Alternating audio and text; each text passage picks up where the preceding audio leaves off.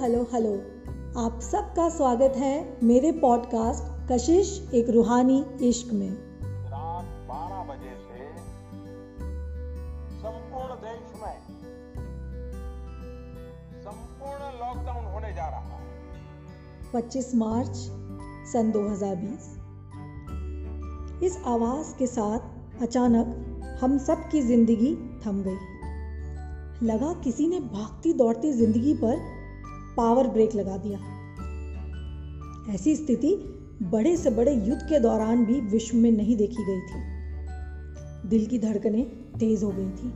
दिमाग की नसें फड़फड़ाने लगी थी। परेशानी ऐसी कि समझ में नहीं आ रहा था कि किससे पूछें और क्या पूछें। सब परेशान, हैरान, सबकी से वे की सोच। घर में खाना है ना? ज़रूरतों का सामान है ना? बच्चे के लिए दूध, बड़ों के लिए दवाई। अच्छा लगता है ये सिर्फ़ एक आध हफ़्ता होगा और सबकी आँखें जम गई न्यूज़ चैनल्स पर। कितनी अजीब बात है ना? कि ज़िंदगी के सब वो काम जो अहम और बहुत ज़रूरी लगते थे, अचानक ज़िंदगी बड़ी लगने लगी। ऑफ़िस जाना है, स्कूल जाना है यार जॉब से छुट्टी नहीं ले सकता। बहुत काम है। नहीं, मेरे दोस्त ही मेरे दिल की धड़कन है। अरे चल ना, आज बाहर चल के पानी पूरी खाते हैं। अरे यार, ये पहाड़ ना, ये मुझे अपनी तरफ़ बुलाते हैं। तो भाई का मसूरी का प्लान फिक्स है इस बार। चल पिज़्ज़ा पार्टी करते हैं। अरे यार, क्यों परेशान हो रहा है? रात को बैठते हैं दो दो पैक लगाएँगे। तू सुना अपनी दुख भरी कहानी। तेरा दोस्त सुनेगा? बस, इस बार तो खूबसूरत से खूबसूरत गहना और साड़ी लेनी है शादियों पर। मेरी ही रौनक होगी हर जगह। यार, इस साल जो ये बिज़नेस है ना, सोच रहा हूँ एक ब्रांच और खोल लूँ। पक्का इस बार तरक्की होगी मेरी। सुन, उसने मुझे प्रपोज किया आई एम गेटिंग मैरिज यार, ईद आ रही है, नए कपड़े खरीदने हैं। वाहे गुरु की मेहर रही ना, इस बार सारे दोस्त मणिकर्ण बाइक पर चलेंगे। बहुत अच्छे एग्ज़ाम गया यार। टॉप कॉलेज में एडमिशन होगा, देख लियो। ये सब बहुत ही छोटी छोटी बातें थी। कभी यही बातें इतनी अहम हो जाएँगी? सोचा था क्या आपने?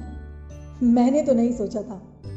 वो घर, वो दो महले, जिन्हें बनाने में दिन रात आप लगे रहते थे, मेरा घर पूरी कॉलोनी में सबसे बेस्ट होना चाहिए। एक मंजिला और बना लेते हैं। वो ही घर में जब कैद होना पड़ा तो काट खाने को लगी ज़िंदगी। वो परिवार वाले, जिनके साथ आप बैठ के कभी खाना खाते ही नहीं थे, आज उन्हीं के साथ आपको रहना पड़ रहा है और समझ में नहीं आ रहा क्या बात करें, क्या बात ना करें। और ये परिस्थितियाँ हैं कि ख़त्म होने का नाम ही नहीं ले रही हैं। स्वागत है आपका लॉकडाउन 2020 में। जी हाँ 31 दिसंबर सन 2020 इस साल का आखिरी दिन। आप काफ़ी परेशान हैं ना?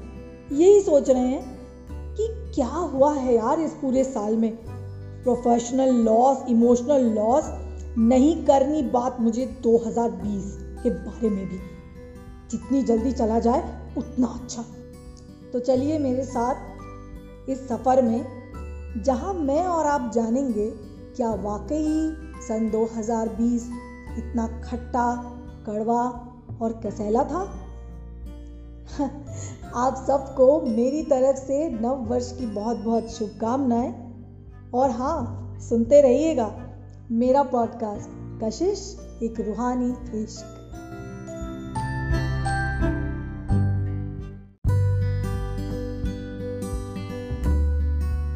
Hello hello hello. आप सबका फिर से स्वागत है मेरे पॉडकास्ट कशिश एक रूहानी इश्क में। दोस्तों, मैं आप सबसे माफ़ी चाहती हूँ। कुछ निजी कारणों की वजह से मैं अपना पॉडकास्ट टाइम पर आपके सामने नहीं ला सकी। पर कोई बात नहीं, हम और आप दोस्त हैं ना तो थोड़ी सी तो माफ़ी मिल ही सकती है। तो चलिए, शुरू करते हैं मेरी कहानी लॉकडाउन 2020 की। इस आशा के साथ कि आप सबने मेरी कहानी का पहला भाग सुना होगा तो चलिए शुरू करते हैं। बाइक पर बैठे बैठे मैंने अपने दो चार मित्रों को फ़ोन लगा दिया। उनसे बातचीत के बाद ये पाया कि लॉकडाउन की स्थिति के बारे में किसी को कोई अनुमान नहीं है और ये कब तक चलेगा और इसका क्या परिणाम होगा, इसके बारे में अभी कुछ कहना बहुत मुश्किल है। हाँ एक दोस्त से बात कर कर वहाँ के एक स्थानीय व्यक्ति का फ़ोन नंबर मिल गया। सच मानिए, डूबते को तिनके का सहारा क्या होता है, उस दिन मुझे मालूम चला। हम कब शहर के बीचों बीच आबादी वाले क्षेत्र में पहुँच गए, मुझे पता ही नहीं चला। मैंने बाइक वाले भाई को बोला कि मुझे कहाँ जाना है, उन्होंने मुझे वहाँ उतार दिया और मैं खड़ी थी गुप्ता प्रोविज़न स्टोर के सामने। वहाँ इतने लोग थे, सब दाल, चावल, चीनी खरीदने के लिए एक दूसरे के साथ आपाधापी कर रहे थे। और मैं चुपचाप कोने में खड़ी ये सोच रही थी कि मैं इन सब के बीच में कैसे गुप्ता जी से बात कर पाऊँगी। पंद्रह मिनट इंतज़ार करने के बाद मुझे जब थोड़ा समय मिला तो मैंने कहा, गुप्ता जी गुप्ता जी बहुत बिज़ी थे। उन्होंने आँख उठाकर मेरी तरफ़ देखा। हाँ मैडम, बताइए, क्या चाहिए? मैंने बोला, गुप्ता जी, मेरे दोस्त ने मुझे भेजा है। उन्होंने मेरी बात बिल्कुल अनसुनी कर दी और उनके हाथ जल्दी जल्दी सामान को पैक करने में लगे हुए थे। मैंने फिर हिम्मत बटोरी और कहा, गुप्ता जी, मुझे वो, उन्होंने फिर मेरी तरफ़ देखा। अरे, मैडम, जल्दी बोलिए आपको क्या चाहिए? इतना देर लगा रही हैं। देखिए ना कितने लोग खड़े हुए हैं। हिम्मत बटोर के बड़ी मुश्किल से अपने दोस्त का नाम लिया। तब उन्होंने मेरी तरफ़ देखते हुए कहा अच्छा अच्छा वो आप ही के बारे में फ़ोन किया था उन्होंने। मैडम, प्लीज़, अभी मुझे बिल्कुल मरने तक की फुर्सत नहीं है। आपको आधा घंटा और इंतज़ार करना पड़ेगा। मैंने हाँ में सर हिलाया। उधर बहुत देर से बाइक सवार जो मेरे साथ था, उसकी तरफ़ देखा तो वो भी बार बार घड़ी देख रहा था। मैंने उसे प्यार से समझाया, देखो भाई परिस्थितियों को प्लीज़ समझो। अच्छा आप एक काम करो, आप जाके नाश्ता करके आओ, तब तक मैं उसने गुस्से में बाइक पे किक मारी और वो चला गया। कुछ देर में लोगों की भीड़ गुप्ता जी की दुकान से कम हो गई। गुप्ता जी ने अपने नौकर को दुकान पर बैठने को कहा और मुझे एक गली में ले गए। एक पीले रंग का मकान मेरा इंतज़ार कर रहा था। गुप्ता जी ने आवाज़ लगाई, रावत जी तभी अंदर से एक रौबदार व्यक्तित्व बाहर आए। औपचारिक नमस्ते के बाद गुप्ता जी ने मेरा उनसे परिचय कराया और ये भी बताया कि मैं कौन हूँ, क्या करती हूँ और मेरे कौन से दोस्त ने मेरा परिचय गुप्ता जी से कराया। इन सारी बातचीत के दौरान रावत जी की पार्क की नज़रें मुझे ऊपर से नीचे तक टटोल रही थी।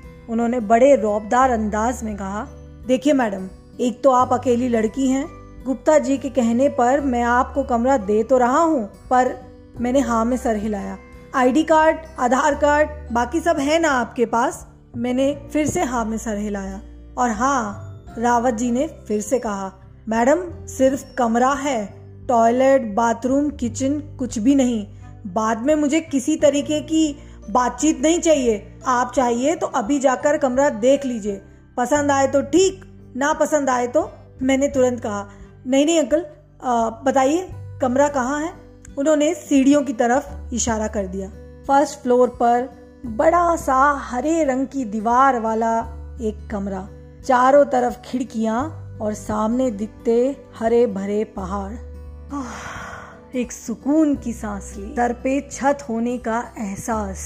कितना होता है खास, उस दिन और शिद्दत से महसूस हुआ। रावत जी मेरा इंतज़ार कर रहे थे। सीढ़ियाँ उतरते हुए मैं सुकून की सांस ले रही थी। रावत जी से पैसों की बात हुई और उन्होंने पूछा अच्छा तो कब शिफ्ट हो रही हो? और हाँ आधार कार्ड अभी चाहिए मुझे। मैंने हंसकर कहा, रावत जी, आप एडवांस पेमेंट अभी ले लीजिए ऑनलाइन। बस, फिर ऑनलाइन मनी ट्रांसफ़र हुआ और अगले दिन आने का वादा करके मैं लौट गई अपने होटल के कमरे की ओर।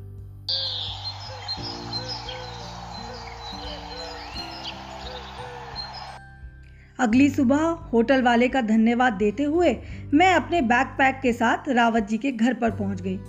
रावत जी मुझे देखकर हैरान थे। ना तो मेरे पास खाना बनाने के लिए कोई बर्तन था, ना सोने के लिए कोई गद्दा, सिवाय मेरे स्लीपिंग बैग के।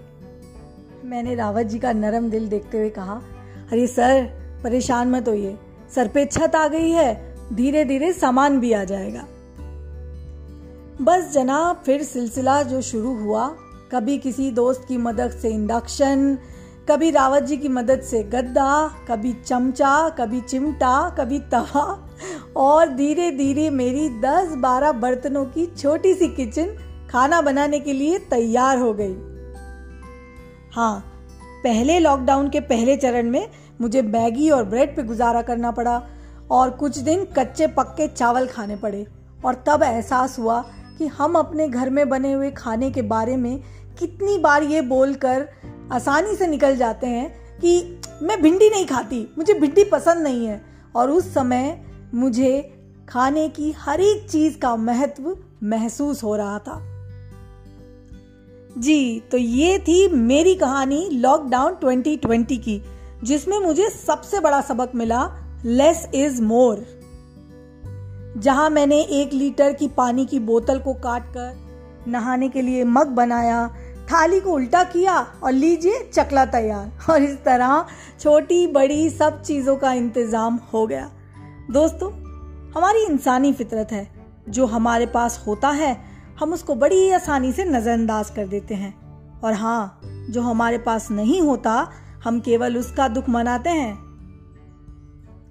आशा करती हूँ कि आपको भी अपने लॉकडाउन में परेशानियों के साथ साथ याद रहेगा, आपके पास ऊपर वाले की रहमत भी है। वो बुनियादी जरूरतें लॉकडाउन में आपके पास थी, जो शायद कितने लोगों के पास नहीं थी। तो कैसी लगी मेरे जीवन की लॉकडाउन की 2020 की दास्तान? ज़रूर कमेंट सेक्शन में बताइएगा। और हाँ मैं आप सबको आमंत्रित करना चाहती हूँ अपने पॉडकास्ट पर। अगर आपके पास भी लॉकडाउन से संबंधित ऐसी कोई कहानी है जिससे हम सब प्रेरणा ले सकें तो आइए कमेंट सेक्शन में और बताइए अपनी कहानी पूरी दुनिया को। फिर मिलने के वादे के साथ। अब मैं आपसे विदा लेती हूँ। सुनते रहिएगा मेरा पॉडकास्ट कशिश एक रूहानी इश्क।